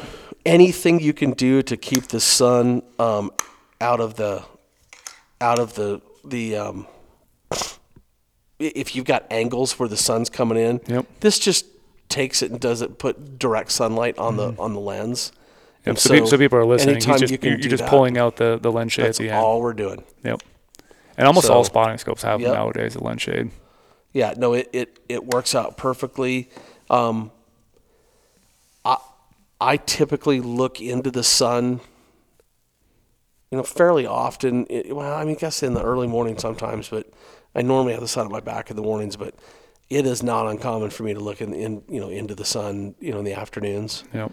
Um, there's been a lot of you know good animals found that way, and you know just the shade and everything that works out that way. But um, yeah, I mean, I've had to pull those out on uh, you know often, and and they're lifesavers. Yep. You know, and you know sometimes that hey go out and stand out With in the front hat, of yeah, oh yeah, I've had to do that with my dad sometimes before I walk in front. Yeah. I'm just like sticking the hat out there. but anytime you could, you know, if you don't want to use these, but anytime you could, you know, find a, a tree that you can get far enough back on that you got shade that you can still get the angle if you want to see what you're looking at, um, I will go to great lengths to, to shade that eyepiece from getting direct sunlight. Being in Arizona, have you ever used uh, umbrellas and all that stuff? I, I see those guys using over there, Um, like different things to like put shade above to be you when you're perfectly honest with you, I have used an umbrella that was handheld. Uh-huh. Um, those can be pretty advantageous. And look, I, I will tell you that I know there's certain guys that do that, and I'm not bagging on it because there's products out there and there's good people putting good stuff out mm-hmm. there. It's not for me. Just more to deal with. Well, well, first of all, I, I don't care what you put on your, your tripod. If you're putting an umbrella, which may save you from the sun, mm-hmm. I Again, don't. If there's even the remote little tiny bit of of of breeze, oh, it's, it's gonna going to that. affect your your optics. Not going down that road. And, and for me, it always goes against to my my thought of I want to be hidden when I'm glassing and don't want to have any sort of sail an animal can see something moving or that's going to be above on my you know the skyline me basically and they could see something. I just think of the things, the, the the nightmare of, well, I just got up to go to the bathroom and it, and literally Mary Poppened my, you know, oh, you know, my BTX into the next county because a wind came out of nowhere. Yeah. No way, not mm-hmm. gonna happen. Not doing it. I'm that's I'm not rolling that way. And I and I'm I'm sorry, but that's you brought up a subject with me. Yep. I, I have I have been sunburned to the nth degree, and and maybe that's stupid, maybe that's not bright, but I will put a I will put something on the side of my head. I I, I normally have handkerchiefs with me. I normally um, even you know today's hoodies. There's a lot of different ways to do that now. That I- just I do not intend ever on using a, an umbrella for that. Another thing you mentioned too, which is another thing that it makes me cringe, and I see people do this, and I have walked over and grabbed other people's spotters before and remove them off tripods. When they have a spotter on a tripod and they leave to go to the bathroom, Oh, go to their backpack, I don't want to leave my spotter attached. I don't care how solid, how heavy your tripod is. That's something I do not want to fall and land on the ejector If you land walk anywhere. away from your I don't care if it's I, I have either. distinctly seen this on three or four different occasions where a guy walked away, whether he was standing or even sitting, Mm-hmm. where I have literally seen a tripod be picked up and, and pretty much slammed. Yep. It's a good way to uh, need a Th- I warranty just, repair. I think you're you're just asking for it. Yeah. Oh, if you're gonna walk away, just pick the whole thing up, Just lay it lay it down, you know, or or at the very least, widen your legs out as far as they can be, you know, laid out, Mm-hmm. And mash the the center of gravity down to as small as you can do. Yep. But yeah, so I mean, yeah, there's there's uh, Our, our optics are too expensive to to. I'm just not going to risk that. It's not worth it. Not worth it at all. I mean, you know, I'm out testing gear all the time, and I don't want to. I mean, I, I'm responsible for that stuff. It's not free. Yep. I, I can't. so I can't remember if we touched on on this in the last podcast I had you on because that was a while ago now, even though we just released it. But uh, what about the old uh, pirate patch over the eye? Well, What, what are your thoughts on I, that? I think that if you need it, I think you need to do it. I think whatever helps you relax. Mm-hmm. If you have to wear a a, a, a patch, do it. it. I mean, it costs like what a buck fifty at, Yeah. at Walgreens or CVS or whatever. Yep. Do it absolutely. Because that way, then you're not going to be squinting the whole time. You're not going to Yep. get that eye fatigue. So if you are the person who wants to glass longer with the spotting scope, having an eye patch, like we're talking about the old pirate patch type thing, Yeah. could benefit you. Obviously, we've all done the whole hat, leaning it over, and Yeah, different things. I- I, have even, I've even had my f- hand up against there, you know, blocking the eye, so I can keep it my eye open, Right. so I can glass a little bit longer. I, I normally do like I will take the hat and turn it, you know, and, and block the sun out. Mm-hmm. But I mean, I don't know. I, I guess I've been doing it so long now that I, I my muscle is pretty much used to it doing, Mm-hmm. you know, squinting or whatever. But you know, I I, I can close. Like if you watch my wife, I love her to death. She can kill me for saying this, but she she literally has a hard time c- closing her eye without like squeezing her cheek and Oh, you know, yeah. all the muscles together, right? And so, and I don't know. I mean, I, I laugh at this and call me romantic or whatever, but I love the fact because when she blinks at me, I get both blinks. I get I get both eyes. Oh. so I love that. But there are people that have trouble with that muscle in their face. Yeah. And I think that the patch is a perfect reason to, to do that. Mm-hmm. So, I mean, why not do it? Who cares how you look when you're out hunting? Well, as long I mean, as it makes you more but- successful. well, but that's the thing is, is like, um, the, and th- this will be interesting to people. I know that people are going to laugh, and I can't remember what the name of that. My kids, one of the eye patches that I use for them, because they're all left eye dominant, and but I'm sorry, they're left eye dominant, but the guns are all right handed. oh, yeah, yeah. So my it, it's all backwards because Yeah. I'm left-handed but right eye dominant. They're left. They're they're they're right-handed and left eye dominant. So I have them wear a patch when they're shooting, you know, right-handed guns, and it mm-hmm. works out really well. But I found this patch that was part of a costume. Oh, my gosh. and it, you know how the patches from CVS or whatever, they're kind of hard. Yeah. This is a soft patch, so it doesn't. It's not. It, it's not like it's pressing on you. It just lays there. And I'm going to be honest with you. That that's the best patch I've ever. I wish I knew where that came from. Well, it's Halloween's coming up. so if you guys I've- are out looking for costumes yeah. right now, try to find some But pirate patches you'll notice what they are because they're almost quilted. And I know somebody's going, "Oh, I can make that." Yeah. But yeah, There's a no, business it, idea It was right just there. a super easy, easy little package, um, or the piece that that my kids, when I would put the one eye piece, they'd be like, "God, Dad, that kind of bothers me." I'm like, "Oh, we'll try this one." Yeah. And as, as stupid as it sounds, I'm just telling you, it worked. Okay, I'm going to go out and over engineer a patch and create one. Yeah, it's um, yeah, patches. You know, I, I would use them 100 percent if that if that's what helps you. One other thing, too, I I was curious Just about. give your eyes time to, when you take them off and you go to look through the binos, just give your eyes a second. Let them let them focus. Close your eyes. oh, yeah. Otherwise, you'll then- probably like be. Yeah, just open. Yeah, I mean, Yeah, just take your, take a moment. Mm-hmm. You know, rest them real quick. Do you, do you ever, when you're glassing for long, like obviously you said you only use it 15% of the time, but do you ever switch eyes with the spotting scope? Like go from your right eye to your left Um, eye? I have done that. Uh, I will tell you that that was a long time ago. Um, I would tell you that that that was when spotting scopes were not what they are today. Yeah. The whole like yeah, glassing to your head hurts and then you need to switch eyes. Um, Yes, and I will tell you that the lower the power, the better. Um, I there have been a few times that I got really good. Um, and, and and you talk about muscle memory. Um, people used to give me a hard time about the straight, you know, the, the straight versus the angled. So to be that person, I used an angle for an entire season, just to say, okay, I I, I, Yeah. I mean, I get it. I know I, I know what's good and what works for me.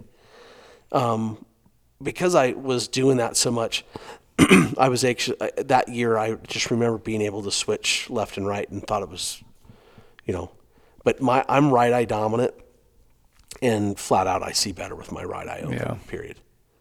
So it, it it's merely interesting if I do it with my left.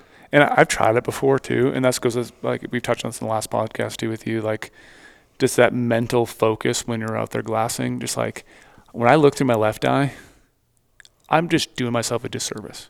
I'm not glassing as hard. I'll be honest with you. I, I can't pick up the details I can with my right eye. So I think I'm just I'm moving around too much. Right. Like I'm just wasting my time. If my eyes are fatigued and I'm trying to use my spotter so much, I might as well just lean back for a couple seconds and just rest, rather Yeah. than trying to force a left because I'm going to scan over something and not see it. Where if I was fully focused on my right eye, I would probably pick up that little ear movement or whatever antler time when I'm trying to glass. So I I, Yeah. I don't think I, It- I'm right eye dominant. So I use my right eye all the time as like my main eye. So I don't know. You, again, it, it, it all comes back to you got to do what works for you. Mm-hmm. There really isn't a right and wrong. There's there's maybe efficient versus inefficient, Mm-hmm.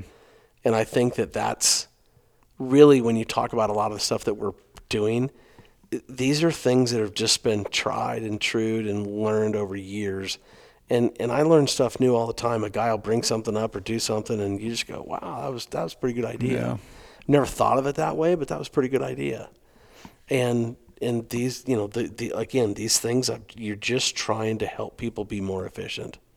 Yep. And um, you know, I- there's nothing that comes down to better telling a guy, "Hey, look, I could talk to you f- for four more hours about the do's, don'ts, and, and whatnots."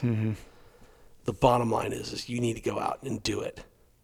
you need to do it for you know a day, a couple days, a weekend, and then come back and let's have this conversation. And, Yeah. and nine times out of ten, those conversations are very different, and they're they're appreciative, and they're also like, hey, I get why you said that. Like now I understand, and it's hard sometimes to to make somebody understand something without them actually having, you know, glassed Yeah.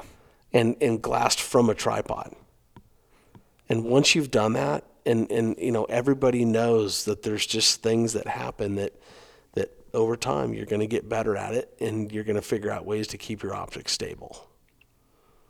Man, Cody, what a wealth of knowledge you are. Uh, You know, it's, it's just a simple thing like glassing. That's why I love talking to you. It makes me excited. I mean, how fun is it that we? I, I, I mean, I, I, I, people ask me all the time, and, and I am so blessed to be doing and working for the company I work for, to be supported like that way, to where I get to go and my job is to literally explain to people how to be successful at finding game. Super I mean, cool. seriously. Yeah. I mean, I, I, and again, I mean, I, I absolutely love what I do. You know, my kids, they, they see the passion in me, and I, I think, you know, I've I've done some different stuff for the last years, and and I, it's just my favorite thing to, to explain to somebody that, that I'm trying to help you. Do you, And- do, you- do you ever and- go into the in, at night when you're sleeping? Do you ever dream that you're glassing? Have glassing I- dreams? you know, that's funny that you say that. I've never dreamed about glassing. oh, I think I think you probably have. You just don't remember it. I've dreamed about shooting. yeah. but I've never dreamed. I don't know that I've dreamed about glassing. Hmm. But I dream enough about glassing every, every day. Through the whole day. No, but like I, my kid, I, I don't know. My I, they probably get tired of hearing me say, you know, I don't know. There's my daughter. She her where, where my office is. Her room is right outside. She can mimic me doing insane, funny things. You know, just certain sayings and yeah. and it's pretty funny. But but there's, I'm just, I'm a better person when I've gone out in glass for a day or a weekend, and and I've connected, and you know, you've had those times to, you know, excuse me. You've had those times to to, like I call it glass time, like driving, but it's glass time, like when you're just quiet, you're just mm-hmm. listening and watching nature and, you know, do its thing and. I had bulls bugling behind me this weekend, and you know bulls in front of me, and I'm looking at this giant bull over here, and I mean, it, and it. I was not thinking about work. I was not thinking about, you know, Yep, I wasn't thinking zone. about, oh, I got to pay that bill, and oh, we got to, you know, we're doing this yard work, and I, I, I, I just kind of zoned out for a day. And I, and and those days, how do you not like that? Yeah. My phone wasn't going off. Yeah, You that's know, that's what's it- really always intrigued me too about the whole western hunting, and you know, because everyone knows I grew up in Minnesota. Not a lot of long distance. By the way, that was the the videos and the stuff, and and the, your dad shooting, and Oh yeah, and like, I, mean, all of that was just. I was like, nah, I'm kind of get. I'm kind of. I mean, because you know, I'm I'm well, I'm not I'm not from Minnesota, but my my mom's whole family is from Minnesota. My dad's whole family is from Minnesota, and I could just go back and and I mean, those summers back there were my favorite. No, I was blown away how green it is all the time. Like when we were back, that's what was really enjoyable. Like my dad and I, like you said, we did a bunch of shooting this last weekend. My brother got married, his gun. We're you know diving into things, talking about how excited we are for the fall. But it's like that's like we said, like glassing to me is really why I came out west in a way because like it's so open. It's rewarding to sit there all day and just glass. Oh, Like you're just saying, it's so peaceful. You you will you realize certain things about yourself, and you're sitting there. You can have your thoughts to yourself. You're you're focused on the task at hand, and it's just relaxing.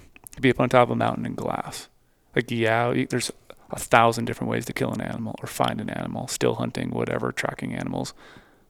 But there's something to be said about glassing. Yeah, I mean it's it, it's um.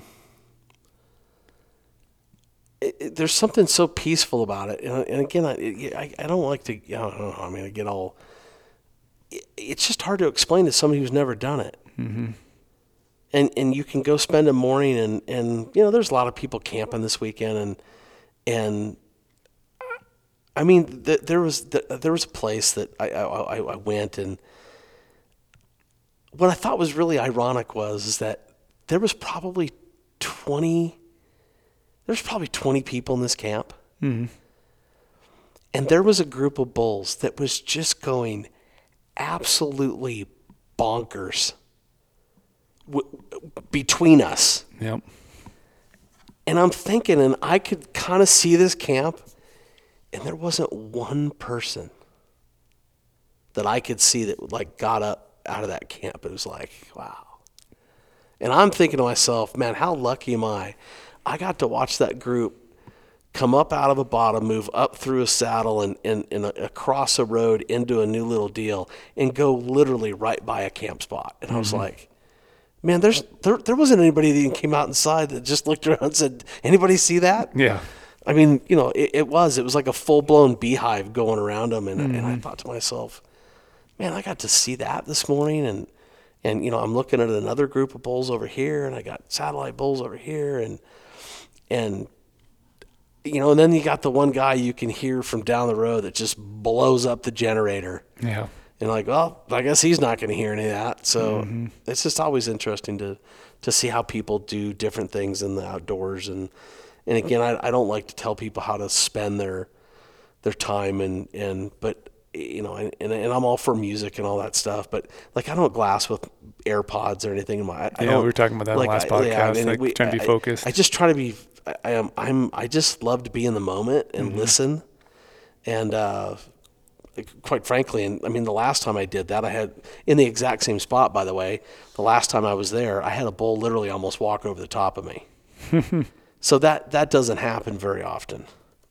And um, so yeah, so so those are those are those moments, those are those times that we get to, to get to have fun. Yep. One thing I noticed too, like we said, how enjoyable glassing is. I noticed this weekend, um, both at my brother's house and my parents' house, my mom and dad's house, um, like having old optics. Like I would walk around my dad's house. He has a you know window that overlooks the lake. Right. He has a pair of binos sitting right next to the window.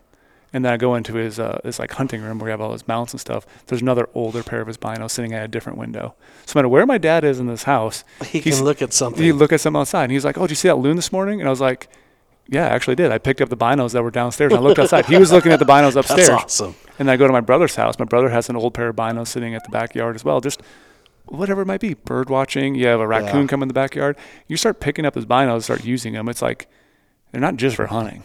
So You're enjoying nature as nature's meant to be enjoyed, as I everyone. I always say. I have over the last, I don't know, I mean, I can't, I can't tell you how many times I've done this, but so we get a lot of people that call and that they have decks or they have, you know, maybe they don't have a deck, but they got one window that looks at the ocean. And Mm-hmm. like at my brother's house, he has a specific spot where when you, when you were on his um, his uh, his walkout deck, he's probably 90 feet from the from the ocean or you know from the beach, and so he can see all the ships Yep. that are coming into port. You know, in, in, in L.A. So you know that Los Angeles, you know whatever Yeah. that is, Long Beach or whatever it is, but you can see the big tankers out there. Well, over the years, we've gotten the opportunity to set. I mean, I, w- I was at that California wedding last weekend, and there was a, a guy there that was from Idaho, right? And he's he he- he has a lake house. He must have hugged me five times, and I haven't seen the guy in years. And he's like, "Hey, man," he's like. I look through those binos and I think about you all the time. This is the coolest experience. I can see my kids when they're out on the boat. I Mm-hmm. can see the the you know he's talking about all the Bert and I'm like he he has no idea of the satisfaction I get from that Yeah, even right though he's a you just- family friend, you know, known him for years. But he's that's the exact reason. Mm-hmm. Like he he he he spends a crazy amount of time looking through those binos. Yeah, I know we're a hunting company and optics for hunting, but like you get He- so many multiple uses out of these optics. Zero interest in hunting. Oh, that's even cooler. And then his neighbor bought one from me. Yeah. And then, you know, I just got a text, you know, after that weekend that another neighbor wants that same kind of setup. So, um, you know, I mean, even, even, you know, even Blake, Yeah. You know, they're like, hey man, I want that ATX for the, you know, for the back deck at the, I got it. We got you covered. Yep. And I think people have a thing about, you know, looking at wildlife and, Yeah. and, and just being connected to it. And maybe that's just as connected as I'll get. hmm Optics do connect you with nature. I mean, hundred percent. we And all then- we all like to see them close up, and, and that's then not to, to mention all the people that buy that stuff and then they, they use it for hunting. But my kids think it's the coolest thing in the world when I pull a BTX out and look at the, you know, whatever red moon or you know eclipse or what's whatever's going on for the day. Yep. They think that's the coolest thing in the world. So there's there's just so much uh, about it that I enjoy doing, and Mm-hmm. and you know, I mean, I guess I, I'll keep doing it as long as they'll have me, and as long as we keep uh, doing good and, and coming up with with fun stuff to talk about and new products to, to bring on. Yep. So, it comes when it comes to optics, how can people get a hold of you here at Go Hunt when they have questions? Uh, or optics at gohunt.com. That's the, that's uh, the the best way, most efficient way. Um, you can always call the the main line um, 702-847-8747 uh, and Taylor or Paul or Michaela or you know any of the, the, the CS team uh, will will get will get you in touch with me. Um, I'm generally not answering the first line phones, but they will Yeah, they put you in get touch. you- they will put me in touch and and I just ask people like, hey, if you call me, give me an opportunity, you know, and, and you can call me back. Um, Mm-hmm. uh, but uh, you know, can give me an opportunity to respond, and I, I I I try very very hard to return every one of my phone calls by day's end, and I, I do make mistakes, and I I'm not going to say I don't ever miss one. I'm just saying I do my best to try everything, Yep. you know, by the end of the day. I also like too that now we have that uh, the Go Hunt showroom all finished. Oh, buddy, We got some optics sitting out there we now. got some optics sitting out there. so the guys we're- guys are in the Las Vegas area. Girls want to come in and check us we're still figuring out the layout and Yeah. how everything's going to function together. And um, but man, Paul and, and Is this the first and- time you've seen it? I, th- well, well, I mean, other than pictures, Yeah, but yeah, to walk in and actually Yeah. feel it and and you know look, touch, and, and understand how the depth of it and how Mm-hmm. big it is. Um, I- just couldn't. Those guys, you know, Kevin and Paul and and uh, the new gal, um, uh, uh, Sid, Sydney, Sid. Uh, yeah, I think Yeah, I mean, they're just they're doing an awesome job, Mm-hmm. and uh, and I think it's going to be a destination place people want to come and visit and Yep. And uh, and meet the great you know Brady himself. No, and, they want to hang out with you and talk optics. yeah, but I just yeah. sit in my back little corner and punch keyboard all day and test things Well, out. sometimes we have to do that. Yep, yep. So we'll probably end on that. This is a pretty action-packed podcast. Yeah, well, we I can we we've got some stuff.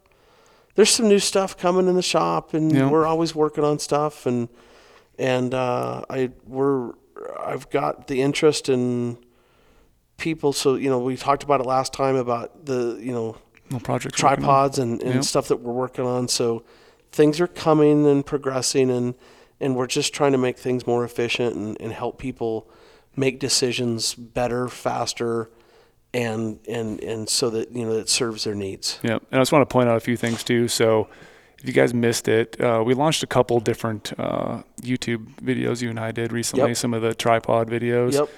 And uh, obviously, we talked about this one. We have Kowa now in the Go Hunt Gear Shop, so you guys can check that out. And if you did miss Cody and I's last podcast, we, I know I referenced that several times in here. That's just podcast episode 34 on the Big Hunt Guys podcast. Definitely check that out. That was probably, I mean, anytime I get to hang out with you, Cody, is probably the highlight of my life. But like, that was a really good podcast. I felt like we talked about a lot of different gems of different glassing techniques. Like I said, the mental side of glassing, all sorts of different gems we jumped Sure. in, jumped into there. So be sure to check out that podcast. And uh, Hey, one of the things I wanted to bring up that I, I didn't, I got, I, I, I was I was laughing because I was supposed to ship these binos back and I didn't. And uh, and and I was talking to Cortland at Zeiss, and he's like, "Hey man, where are my binos?" And I'm like, "Ah, just not going to be back in time for that yet." And uh, so I bought myself a couple more days. But you know, I took out the new. You know, we, we talked about a video that we did with the the Zeiss SFLs. yep. And I gotta be honest with you, I, I took them out. I used them on that on those bowls and and and played with them in dis- some different distances. And and uh, man, I was really impressed with those outdoors at low light. Uh, I I would tell people to please give the Zeiss uh, uh, SFLs a- a shot. Uh, I think they're really going to be impressive uh, or impressed with them. I, I liked hearing So- that you uh, finagled your way to keep them for a little bit longer to try to look through them more. Well, Just- you know, he I- I thought he was gone, and yep. I yeah, I might have missed that, Cortland. If you're watching, I really apologize. I owe you a phone call back today, but um, man, I, I- but that but that sometimes is just how we get opportunities to to. You know, we don't always have 20 of them laying around that we can just all take. it's hard. And I think sometimes, you know, people have that, that thing, oh, like, oh, you just go grab what you want. Well, we do, but like in this instance, you know, um, we I just had to use the the ones that because the ones that we'll use for the shop just aren't here yet. So, Yep. um, and you know those will be here one day. But um, and it's the same thing with the the the, the ATC and the uh, you know STC. Yeah, it's gonna be Um, really exciting I, launch. I would when when that when that finally starts to show, I would really ask for people to get out. And, and try to go look behind one because I just don't think you're going to find a hole in it. yep. I, I really don't. I, I, I think that as a as an optical piece with a variable eyepiece, I just don't think you're going to find a big hole in it. I, I was incredibly impressed. So those two two pieces of gear, and then along with with the uh, with bringing in the Kowa, that you know we're we're we're continually mashing on that, pushing on on different stuff. So It's exciting times to be a consumer looking at optics. Yeah, like I we've mean, been saying the whole time. There's just more tools out there, more options. yep, Wh- whatever your use case is, I guarantee you, we can find an optic for yes you, Yes, sir. or a tripod, or whatever it may be, bino harness, So whatever you're looking for.